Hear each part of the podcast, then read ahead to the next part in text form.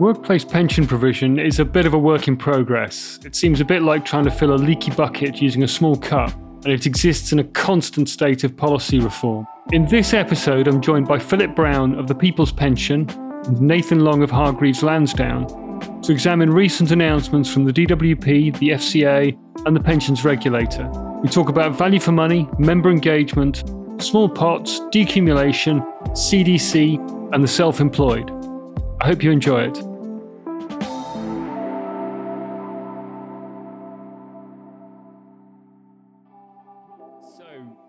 Philip, Nathan, welcome to the podcast.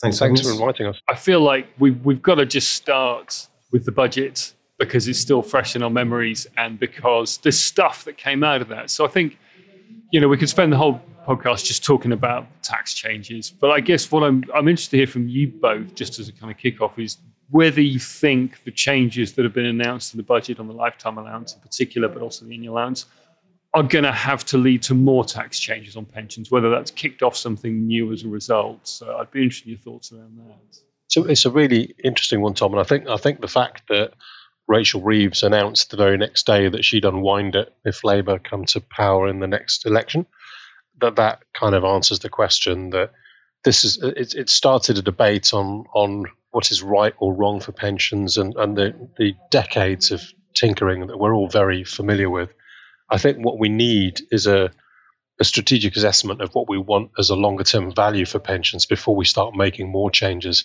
Because at the moment, I'm, I'm not sure that's entirely clear to all of us within the industry, let alone the poor people that get served by the industry actually having to invest in these products that, that have insane complexity around some issues on them. Yeah, I'd, I'd agree with that. I, I, I, guess sort of my reflection looking at that now is we've kind of got a consensus around accumulation in pensions. Now, I appreciate there's still sort of debates around levels of auto enrolment saving and whatnot, but we've got auto enrolment as a policy that automatically joins people through the mechanism of their employer built on cross party consensus. I just think we need to start thinking about how we can drive that cross party consensus around retirement so that when consumers get to point of needing to leaving work and starting to phase down and using their pensions to provide for themselves, that they don't feel like the rug's being pulled out from under them and that things are constant, constantly changing. So, above all else, what we really want is simplicity and confidence to save and invest. That's kind of what we're after. So, I mean, I like the lifetime allowance change, but obviously, as soon as then you get, say, Labour saying, well, we're going to reverse it, that's just kind of destroying the whole benefit of it, which is it makes things simpler if you don't have a lifetime allowance. And actually, you talked about lifetime allowance and annual allowance there, Tom. But actually, the money purchase annual allowance, I think, is a is a big change because what we've got is sort of over three hundred thousand people every year accessing an UFPLS payment under the age of sixty five. So if you take that as a proxy for them still working, you definitely have that risk that people inadvertently sort of trigger their the MPAA without really knowing, particularly when a lot of pension schemes don't have the option to go into drawdown. So I think for me, that's kind of a nice hygiene factor. That reversal is really positive step. Lifetime allowance, agree in principle with the change, but it does kind of open up that can of worms around what we actually think is the long term consensus around decumulation. Just staying with that for a second, Nathan. You, I mean, you and I have talked before about what what is the point of tax relief. So I think it's still not clear, you know, whether this government or, or, or a Labour government would regard the tax relief as as a top up, as a reward for saving, as something to add to people's savings, or an incentive to get people to save in the first place. And I think that's quite an important starting point with all of that. I mean, I couldn't couldn't agree more with you on that. The for me, the amount of money spent on tax relief should be used to incentivize people to save at the right level. At the moment, I don't think that's necessarily the case, but trying to drive a change that refocuses the energy of that tax relief spend is quite quite contentious. So again, it's quite a, a thorny issue when you get into looking at that from a you know from that kind of lens of what we actually spending this money for. What's the purpose of it? So look, you both, you know, you talked a bit about auto enrollment there, and, and Philip, the People's Pension, B&CE as was, People's Partnership now, my apologies, which includes the People's Pension you know that's a big industrial. Is it the oldest master trust? Well, I wouldn't, I wouldn't go as far as the oldest master trust. It's, it's one of the biggest private ones. We're obviously run on a a not for profit basis. So we're quite different to, to most of the other master trusts. But I think just to, to echo some of what Nathan was saying, that the kind of strategic plan I was thinking about for, for UK pensions definitely includes what happens in retirement. And we've got to find ways of actually transitioning people into retirement that is just less complex than we do today and assuming that everyone inside auto enrollment should probably need an advice mechanism is is, yeah. is one thing that I, I, couldn't kind of subscribe to because I think they just need help in actually how they get the money back out of the pension. And a big part of that is reminding them that a pension is for a long term income. Because yeah. the one thing that Freedom's introduced was this I'm going to call it a myth that your pension's a bank account and you can choose to use it how you want throughout your retirement because there's clearly not enough assets in most pensions to use it how you want. Okay, hold that thought. We're going to come back to that because I want to talk a bit about the, the transition to decumulation further on. So I'm just interested in the fact that you're both very different businesses, Master Trust versus Hargreaves Lansdown, which is kind of contract based, looking after individual customers, but you're both delivering industrial scale solutions in the marketplace through somewhat different mechanisms. And to be fair to Nathan, Hargreaves also does workplace pensions, but under contract based schemes and, and serving quite a different market, I think, compared to the People's Partnership. But look, you, you know, Nathan, you mentioned about the consensus around auto enrollment. It's been a good start, but it definitely hasn't fixed the problem yet. And it's interesting that with those three big flagship reforms of the 2010s, you know, we had auto enrollment, we had reform of the state pension, then we had pension freedom. And yet here we are, we're still massive problems. Recent DWP research around adequacy shows you know, we've not actually significantly shifted the dial with all those reforms. There's still a big problem coming down the tracks. We had a lot come out of the DWP in the last weeks. And, and I want to start with their value for money framework because that's quite a centerpiece sort of initiative from the DWP to try and improve the quality of workplace pension provision. So, three things they've looked at are costs and charges, investment returns, and service. So, I'm going to start with you, Philip. I mean, do you think that's going to achieve what they're setting out to achieve? Do you think that's a good set of proposals they've come out with there? So, so from, from the perspective of we absolutely need some way of comparing one scheme with another scheme, the framework is a really good start. You know, we, we do need something that, that allows people, and I would urge the government and regulators to actually focus on something that was consumer facing as well, to allow them to make kind of judgments based on value when they're moving money around rather than based on adverts or, or based on something that John told them down the pub. They, they actually need a way of doing this. So, so I agree, this is the right direction of travel. I think there's some fundamental challenges built into how they've designed some of those metrics. By way of example, the way they're measuring sort of service and engagement would really favor schemes where there's a degree of intermediation or higher contribution rates. Obviously, in auto enrollment, we deal with a whole range of, of different income levels and a whole range of different contribution levels because of that. We, we describe ourselves as a, as a universal provider, so we, we don't we don't have a limit to what what size of employer can join us or how many members they have to have. We literally take anyone and because of that, we have a degree of low earners sat in the book. And actually measuring them the same way as, as intermediated business doesn't feel fair because the whole system is designed around inertia. And there's safeguards built into it in, in the default fund mechanism, in the way trustees have a fiduciary duty. And, and I think we, we need to make sure that we're recognizing all of that. And we should be looking to measure the value that a scheme adds rather than absolute cost versus contribution coming in.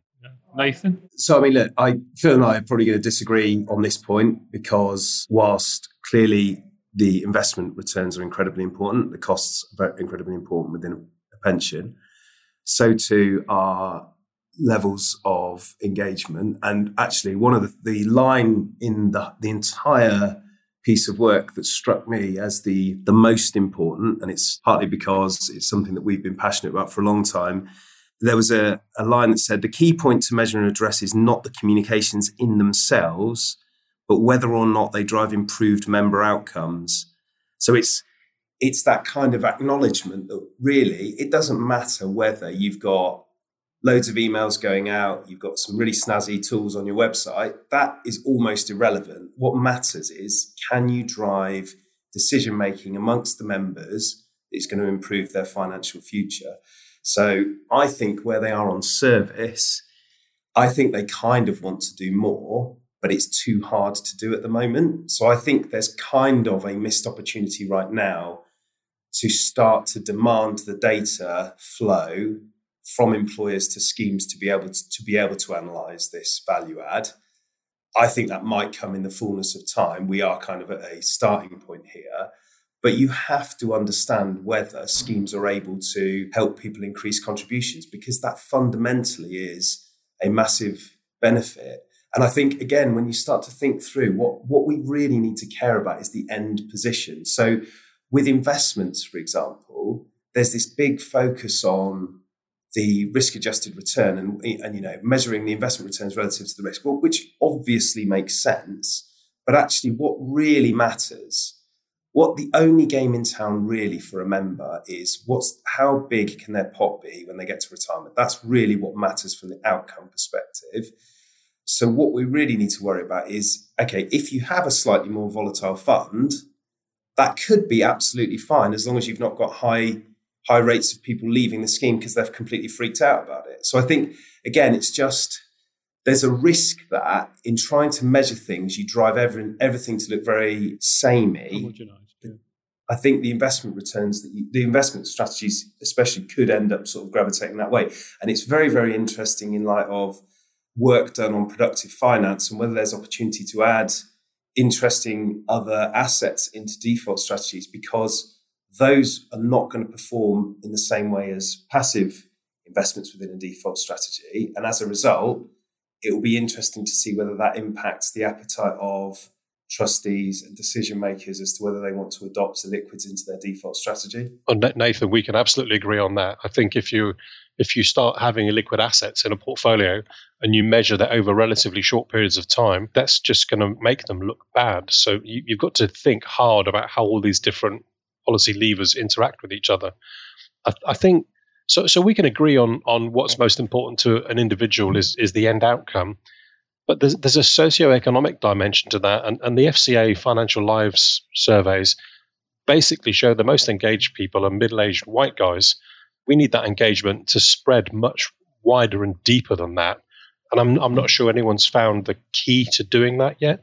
So it, it's got to start crossing some of the boundaries we have around gender pensions gap and some of the things around how how different ethnic minorities actually interact in different ways with pensions. And that, that's the bit that where I think that the devil's in the detail here. The end outcome is absolutely what we should be working to, but there's there's socio-economic factors as to why people will or won't engage in that that that I don't think we've really worked through yet. I agree with you. And I think actually what the, the opportunity here is that this piece of work creates the conditions, creates the environment for schemes to compete on their ability to engage, on their ability to deliver information, so that you don't have pockets of the of the nation just not engaging. Because ultimately, whether we like it or not, people do have to engage with their financial future. Otherwise, they will not have enough when they get there. I think that's where, for me, because the service element isn't quite as developed as the other areas. And I understand why, because it's a harder one to crack. That's the bit where the impact of this probably isn't going to be quite as great. And I think also there's other things that come into this, right? We're going to have a review of the advice guidance boundary, which definitely, if that's as aspirational as we hope it is, could end up really helping pension schemes to better to speak to their members to help them improve their decision making so there's there's opportunity here all over the shop. I think it's just at the moment it seems like a first step, but you're right. How we engage people across all of society to make smarter decisions is the is the prize here. Okay, interesting. Uh, so the FCA gave a speech only this week talking about the holistic review of the advice guidance boundary. And I was struck reading that. You know, we've had the retail distribution review, we had the financial advice market review, at what point do they actually shift the dial on this? You know, and I know Hargreaves have lobbied pretty hard around this area, but I just I did feel a bit weary reading that of like really we're still we're still having essentially the same conversations 10 years down the line so so i agree with you nathan and i think i think it's really interesting that you're both agreeing around the engagement issue though again your businesses come at it from very different angles i was struck by the dwp research they put out at the same time some qualitative research around people's understanding of and engagement with pensions.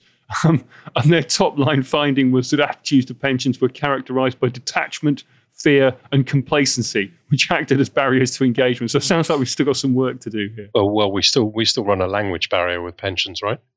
And I know you've heard me say this, Tom, probably over the last ten years, that we still haven't found the way of framing the pension in a way that, that someone thinks, yes, this is mine. And that's not true of all parts of the market. That's that's a particular challenge in, in the workplace environment where the employer is choosing the scheme for you. But but we've really got to get somewhere where we use really simple language and, and we think much harder in a regulatory sense about why we send things to people. I would love the FCA at the point we start getting towards a, a visible to the consumer dashboard to say, hang on a minute, we've got all these regulations and all these different documents we send out. Let's start with a blank page. Now we have a dashboard. What should we be doing and how should we be doing it to better engage people rather than, than sending out very specific documents that meet very specific regulatory standards? Absolutely spot on. And that for me is this whole point around the FCA being able to create the conditions for firms to compete on that information delivery, that engagement. Their their consultation, that sorry, their discussion paper on disclosures is fantastic. The way that they're starting to think through some of these issues, I think, is absolutely in the in the right area. And when we speak to government, when we speak to regulators about better personalisation, it's that point that you just made there is absolutely key. It's about how can we send you less information because we have the confidence that we don't have to send you that information because it's not going to be relevant and we can focus in on the stuff that you should really really be thinking about because they're the kind of most important things right now that's how you really shift the dial because at the moment and we run this as an ongoing sort of piece of surveying work of the nation as a whole, only three in 10 people consistently think that their workplace pension is invested in the stock market. So, quite frankly, we're we are coming at this from a position of people not really knowing what's going on with their with their plan. Do the FCA and the pensions regulator work effectively together? So I, th- I think that that's an improving picture.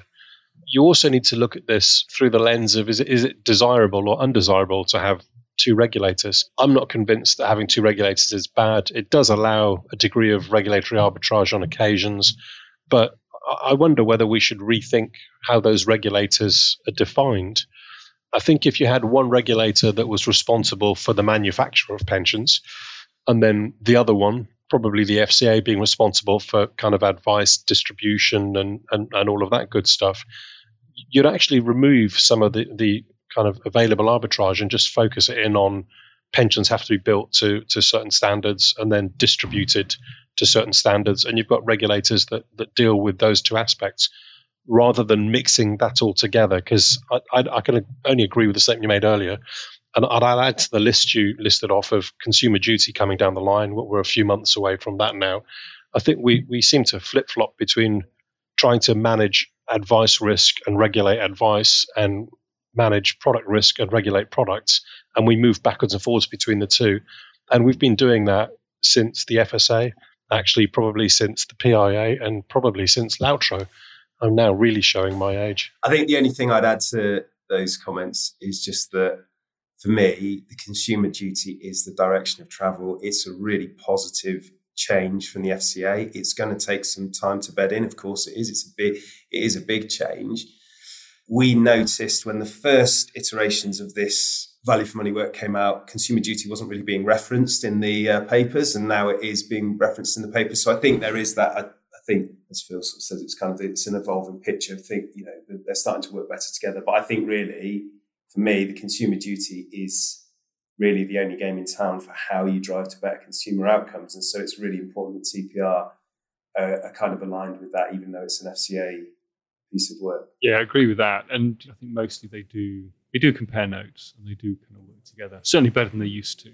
I was interested to see the Work and Pensions Committee this week unveiling a new inquiry on really on DB pension provision, which is probably not what we're focusing on here. But I was interested they're asking about the quality of trustee boards, about governance, about consolidation. So I'd be interested to get your thoughts both on on that question of we've still got an awful lot of pensions in the UK, right? So So I guess the question is like, would we benefit from consolidation? Should we have fewer, bigger pension schemes? And if so, how uh, are we going to get there? Is the value for money framework going to push us in that direction? I'd be really interested in your thoughts on that. It's definitely um, something that the, the, DWP are quite focused on, and, and they have been through a couple of different pension ministers. That consolidation is probably desirable. The, the interesting part of that is if you look at if you look at the value for money framework, and you went to any of the FCA and TPR roundtables and webinars on this, it's quite clear that, that, let's say you end up in a position of, of not being able to de- demonstrate value for money, and that happens again, and maybe happens again, that there's sort of a, a, a three times and we're going to make you consolidate kind of message behind all of that. I think if you if you line that up alongside small pots, then you start seeing more consolidation as well. So it, it, it's almost inevitable that we need consolidation. And in, in all of these different consultations, bigger scale, well managed, well governed schemes can actually deliver the things that the regulators are looking for.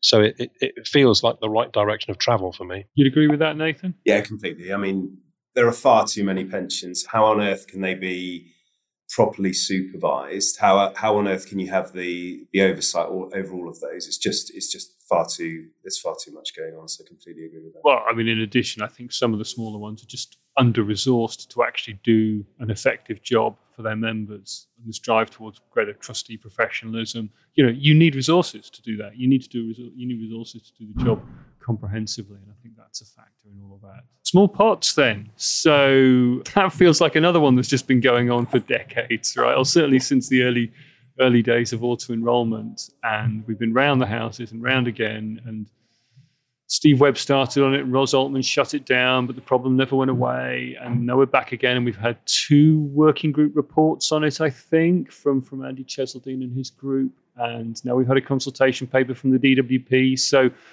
what's the answer, guys? I think if we knew the answer, we wouldn't be on another round of consultation. Um, so that, that's the flippant response. I think I think the the, the real response is this: it's a, it's a challenging issue, and and actually how you how you define the right solution can be either market changing or market distorting if it's not done carefully. So we need to think hard about what, what problem we're trying to solve, why we're trying to solve it, and then what is the best mechanism in, in the member consumer's interest for doing that. And actually, you can't look at small pots in isolation anymore. So if you if you if you think about just go wind back a second, you think about micro pots. That's the real big problem. That's the over four million pots around the market with hundred pounds or less in them, and that needs dealing with quickly because that they're just not efficient for the market to deal with. They're not going to produce meaningful pensions, and consolidating those where we can into another pension is the right thing to do. That Not consol- just giving them out as a refund, then. Well, I mean, they closed that down in the consultation document again, didn't they? Saying that, that, that short service refunds or, or, whatever, however you want to describe them, is not consistent with the auto enrollment policy because auto enrollment does have this inherent challenge that it, that it can build up lots of small pots. So that's if what they said in the consultation. Do you agree with them? No, I, I agree that, that, that, there's a challenge in doing this. That there's some very specific circumstances where I think one should be allowed to refund the money.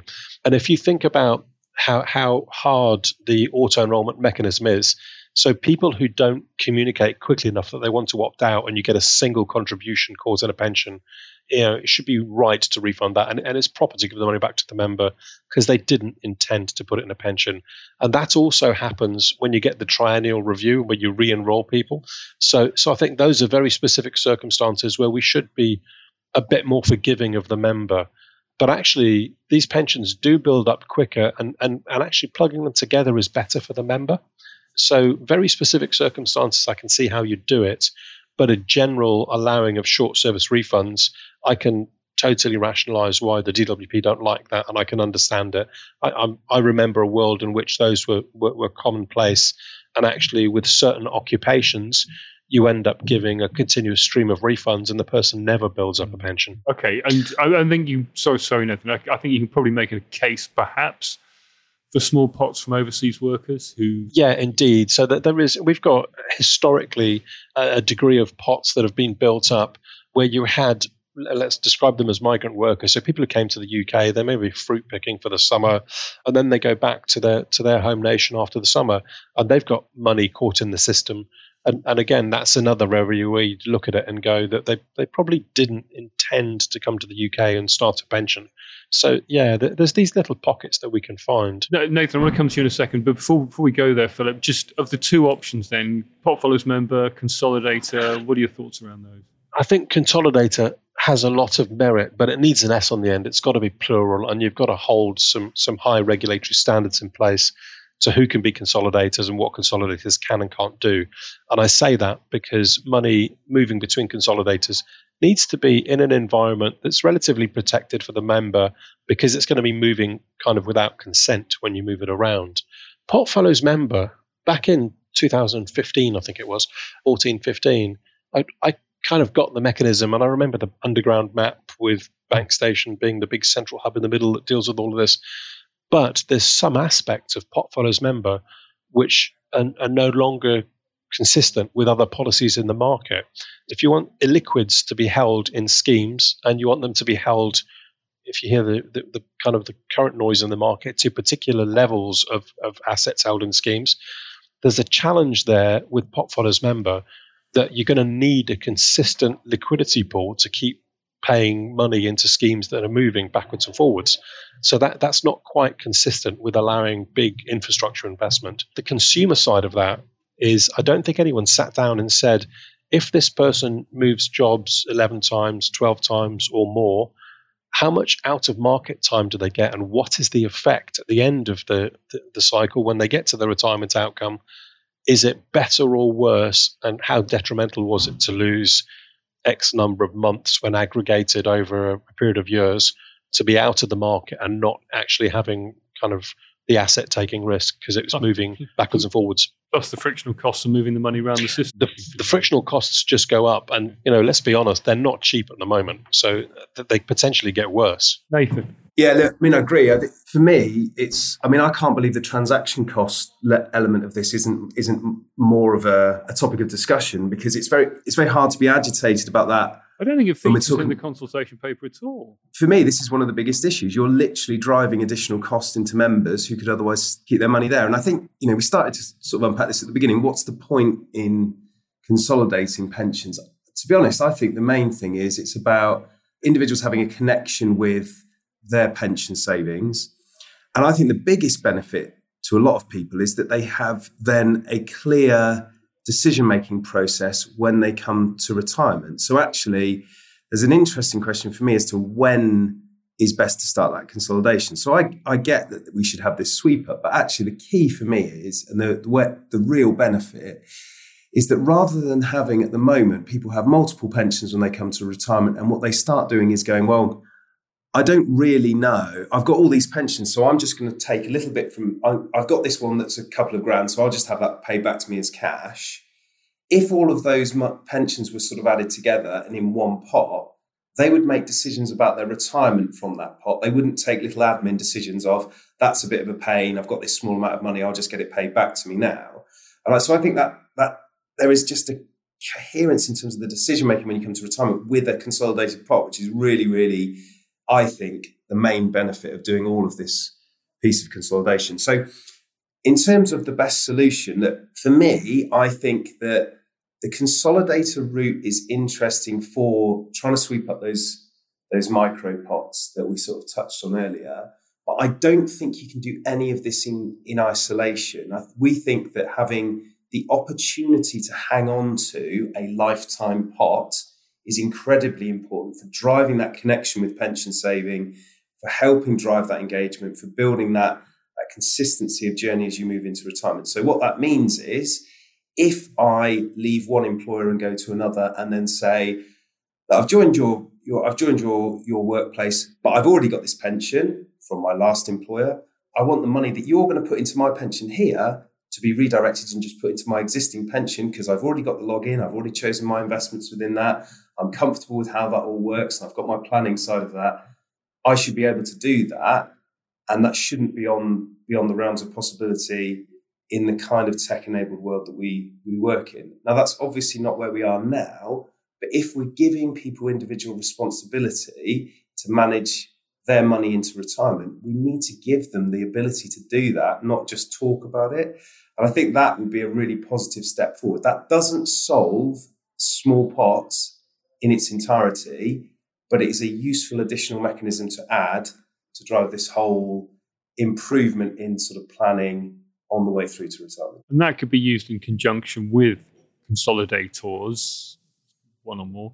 But, but hmm. this was the Anthony Brown private members bill that was brought forward, which, which was to do exactly that and then got withdrawn at the second reading only a few days ago. So, I mean, clearly there are, and he's, he's on the Treasury Committee, there are people within government who are, within Parliament, sorry, who are thinking along these lines. But it wasn't that that solution you described wasn't even consulted on in the DWP paper. Oh, Philip, would, would, would that work? Yeah. So, well, well, it's a really interesting question, and, and, and philosophically, Pot for Life makes a huge amount of sense.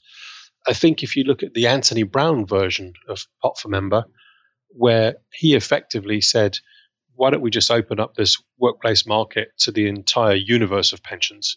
I'm not sure that's a good idea because I don't think your average retail customer is actually equipped to make a choice between the different solutions available, what value they're adding, what the costs are, what the investment you, solutions you are, whether those are way, right. Couldn't you?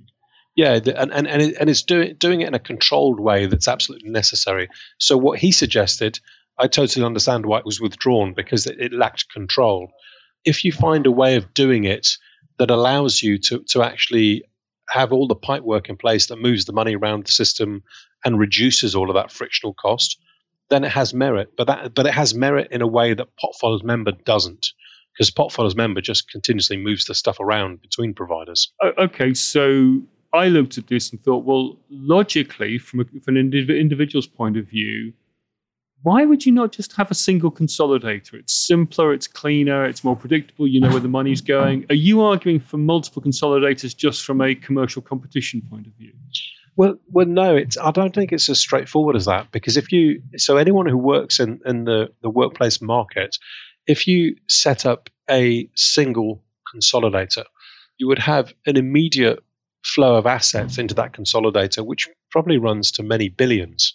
And when you add up the small pots that are out there, now the, the challenge for me is that if if you're actually in that workplace market and you're an employer, you're going to say, look, well, when when my employees leave, and they all do this at some point, their money's going to end up in the consolidator. So why don't we just make the consolidator our pension? And you start restricting competition in the market. You effectively end up with a, a preferred solution because that's where my money's going to end up anyway. And I think that's market distorting rather than, than, than enabling. Okay, fair enough. Nathan? Yeah, I think I, I think that's a fair comment. I just think so. There are obviously this would have to be thought through in terms of the controls. I think I prefer a single consolidator just because it's easier for the end individual. I.e., if I haven't looked at this at all until I get to the age of forty-five, I know that all of those micro pots will have been tossed into this one provider and I can just go and pick them out and bring them back into the pension plan mm-hmm. that I plan to use for retirement. So I think there's, I think from a consumer perspective, that makes things easier. But I, I definitely get the point around who is that consolidator? What are the controls that are in place around that? I think if the problem then is if you have multiple consolidators, what's the mechanism for picking that consolidator?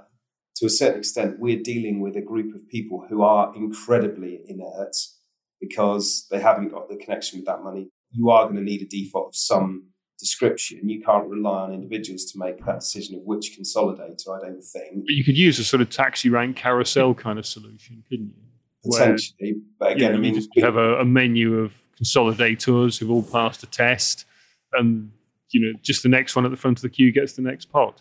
There's a way of doing that without the individual having to heavily engage as well, isn't there? Surely, surely you could, you'd go, look, there's six pots belonging to this individual in the market. There's four consolidators, and that consolidator's already got the biggest pile of assets. So let's just move it all there. So there's there's there's different ways of doing this, but you know, the carousel mechanism works.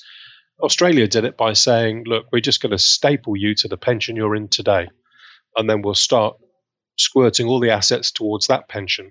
So there's a variety of different ways of doing this, and I think what we've got to do is is find a way that that doesn't mean the individual's got to make choice and quickly on something they may they may not have the knowledge or skill to do, And at the moment, in a vacuum where there isn't a value for money metric that would help them go, oh, that one's a decent one. Okay, all good thoughts. There's two, two other things I want to touch on, and I'm conscious we don't want to impose excessively on the patience of our, our listeners here. So while we've still got time, two two things I want to pick up on. One is CDC, I mean, in particular CDC for decumulation, because we talked a bit about decumulation earlier on. So there's always that question of how do we how do we transition people from the accumulation phase, which kind of works a bit, into to de- decumulation. Is is CDC a viable solution to that at all? Well, it's I mean it's something we we watch with interest, and I think using it in a retirement context does make sense. But it's it's one of those interesting things where the devil's in the detail, right? So we've got a, we've got this consultation going on at the moment. It, it's the actual in practice administration of the mechanism where some of the challenge lies, and I can understand how one looks at it and goes, if we're transitioning assets into retirement and we're we can actually maintain assets in the market in a different way and therefore produce better returns for the members. That that's all well and good, but just consider the last few years. How many one in two hundred year events have we had in the last few years? That's that's rhetorical. There's it's definitely more than one. And if we get into an environment where you have to start reducing income, that's a pretty tough message because when you told them they're going to get better income for being in this pooled solution, they're not going to remember that that, that wasn't always going to be a guarantee. Well, yeah, member communication around that is absolutely critical. Yeah, Nathan. My biggest issue with CDC is that it kind of work might work in theory, but behaviorally, what's the impact and how people are going to interact? And I think that's the bit that, understandably, we don't know but probably needs a bit more thought. So when when CDC was kind of originally being debated heavily as a full sort of full scheme solution, almost a DB replacement, I looked at quite a lot of the modelling that had been put together by various bodies. what was very clear to me is that it assumes that everyone starts in the pension, continues in the pension, retires in the pension. And actually, it misses a key piece of client behaviour around whether people actually want to transfer out and why they might look to do that. And the two obvious ones for me are if people have got bigger assets built up within that scheme, they might think that they want to have that back under their own control to have a little bit more clarity around how that's used. And those people who are in ill health, or at least have a perception of being in ill health, are likely to want to not have that money retained in the scheme and have it under their own control. And the problem you get is if people who are in ill health start to move their money out, you lose the mortality cross subsidy of the scheme, or you at least dilute it. And so it's not as effective a solution as, as currently as being stated. And I think the problem is it's very hard to model that behavior, but absolutely that's going to be the reality of the situation for many, many people who go through that process.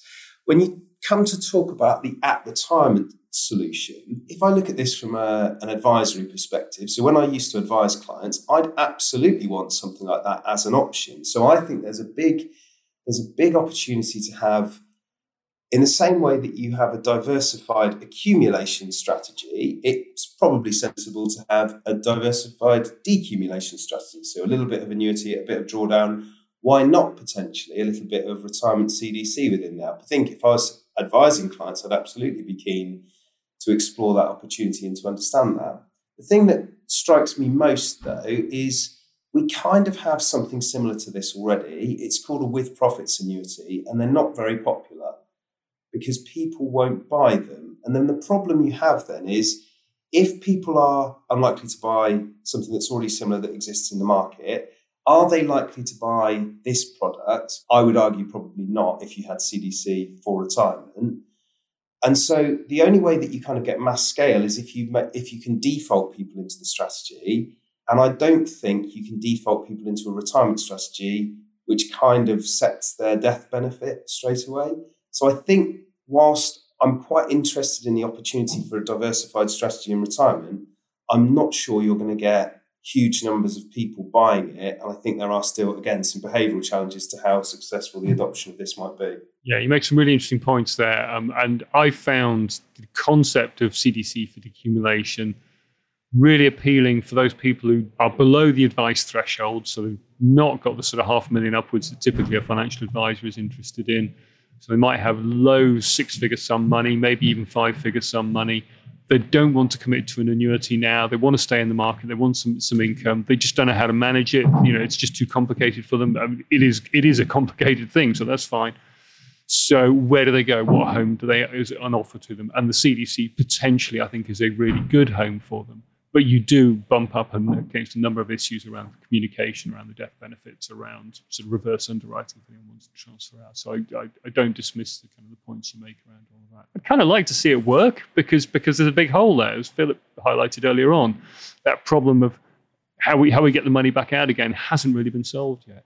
Yeah, Tom, I'd, I'd absolutely mm-hmm. agree with that, and I think there's work going on in the market now, looking at how you get people transitioning from that that saving phase into actually I need to turn this into an income, and and what's the best way to do that? And is is it as as simple as saying, well, well, on day one of retirement, you should have an, an annuity underpin, or do I put that at age seventy five or seventy six, or what's the optimum age to do that? But you're getting into complexities where the individual's got to make choices. So actually designing a solution that has those complexities built into it in, in the same way a default fund has sort of an asset allocation, a member outcome built into the design. I think I think there's there's some merit in doing that. You don't need CDC to do that.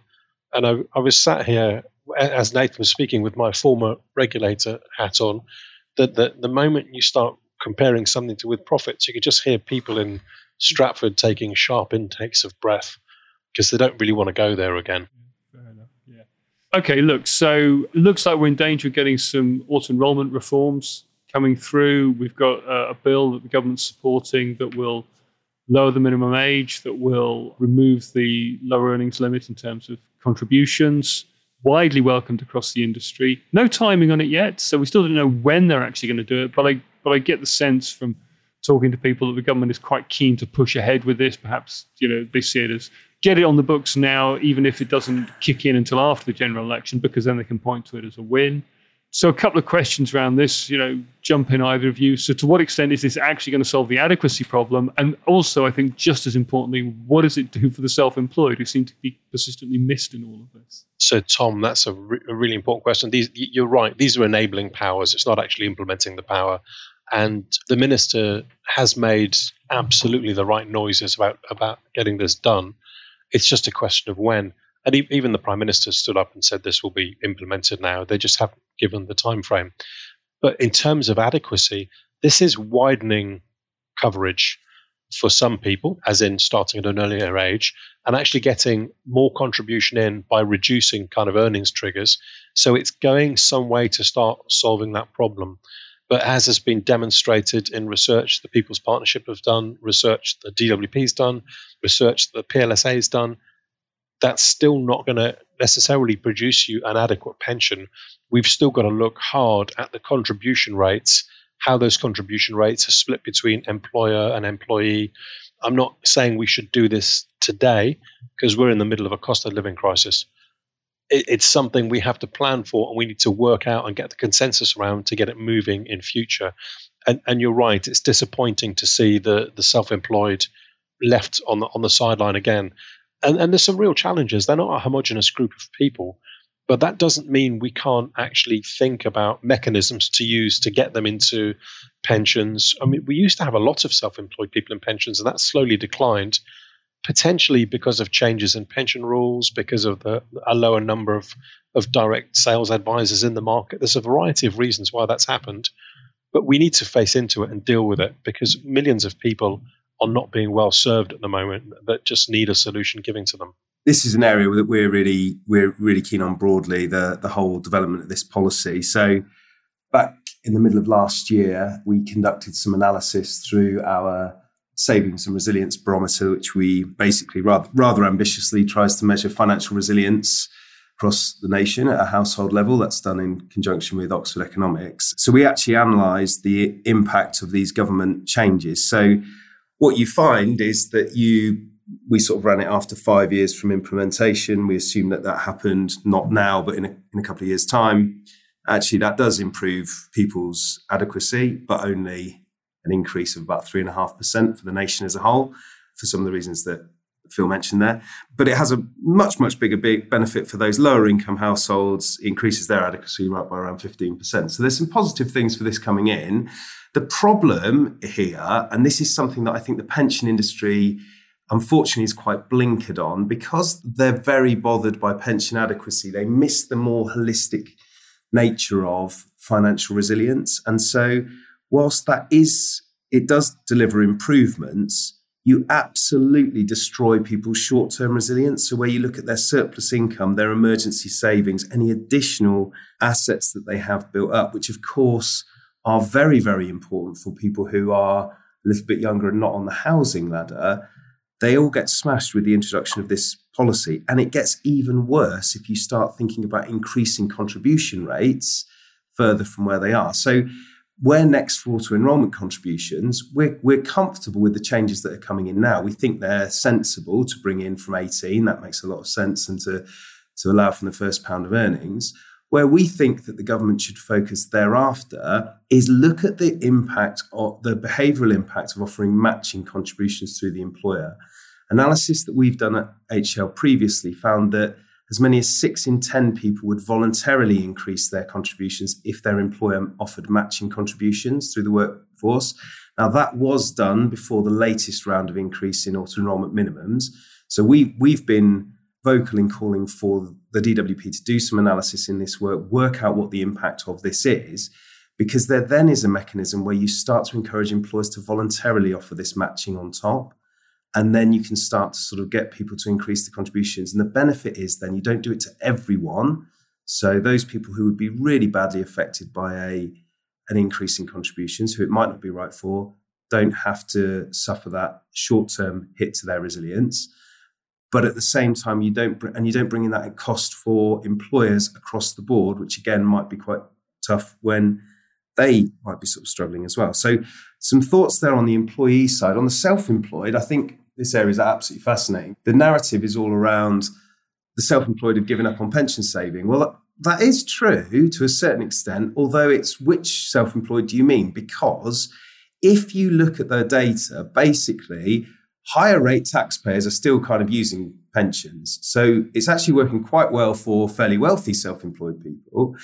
It's basic rate taxpayers who aren't really using pensions. And I would argue that they shouldn't do anyway, because a lifetime ISA is likely to be a better option for them to save into if they are of an age where they can take that, that option up. And the other thing, and this comes from some of our analysis that, that I talked about there, we looked at the rate, how the self employed are kind of preparing for retirement. And whilst they are less likely to have got money saved into a pension, they are more likely to be investing and they're more likely to have a second property and to have larger wealth, larger equity stake in their existing home because they've saved and invested elsewhere. So I think, again, we just need to think about this holistically and say, whilst our default in the workplace world is to say people should be saving into pensions, that might not be the case for the self employed, where currently the LISA is better for a certain group of people. We need to understand where those people are naturally preferring to, to save and invest for the future and look at that adequacy side of it. So if you if you want to take that into a sort of policy discussion, I think there is massive opportunity to extend the age at which you can take out an, a lifetime ISA and pay into a lifetime ISA. And there's an interesting thing for me as to whether, if you're self employed and you have to access money from a lifetime ISA, do you suffer only the 20% penalty, i.e., the clawback of your bonus that's given by, from, by the government, rather than the full 25% penalty as is imposed currently, to kind of encourage self employed people who do have vulnerable uh, sort of variable income streams to be more likely to commit that money for the future. So that's some kind of thoughts on the self-employed. So Tom, I'm just going to say that Nathan's explaining in much more detail, much more eloquently, what I meant by they're not a homogenous group of people. okay, thanks for that. And look, I just I actually wanted to come back to you, Philip, on one thing Nathan said earlier in his response, which was around the matching contributions because you've got the kind of workplace perspective. You deal with a lot of employers. What are your thoughts around that? The idea of kind of going down the matching route and sort of incentivizing and tailoring the, mechanisms to encourage people to put more money in. Do you think there's mileage in that? Yeah. So our, our experience is is the same as Nathan's describing. So where employers provide matching contributions, employees voluntarily pay more in.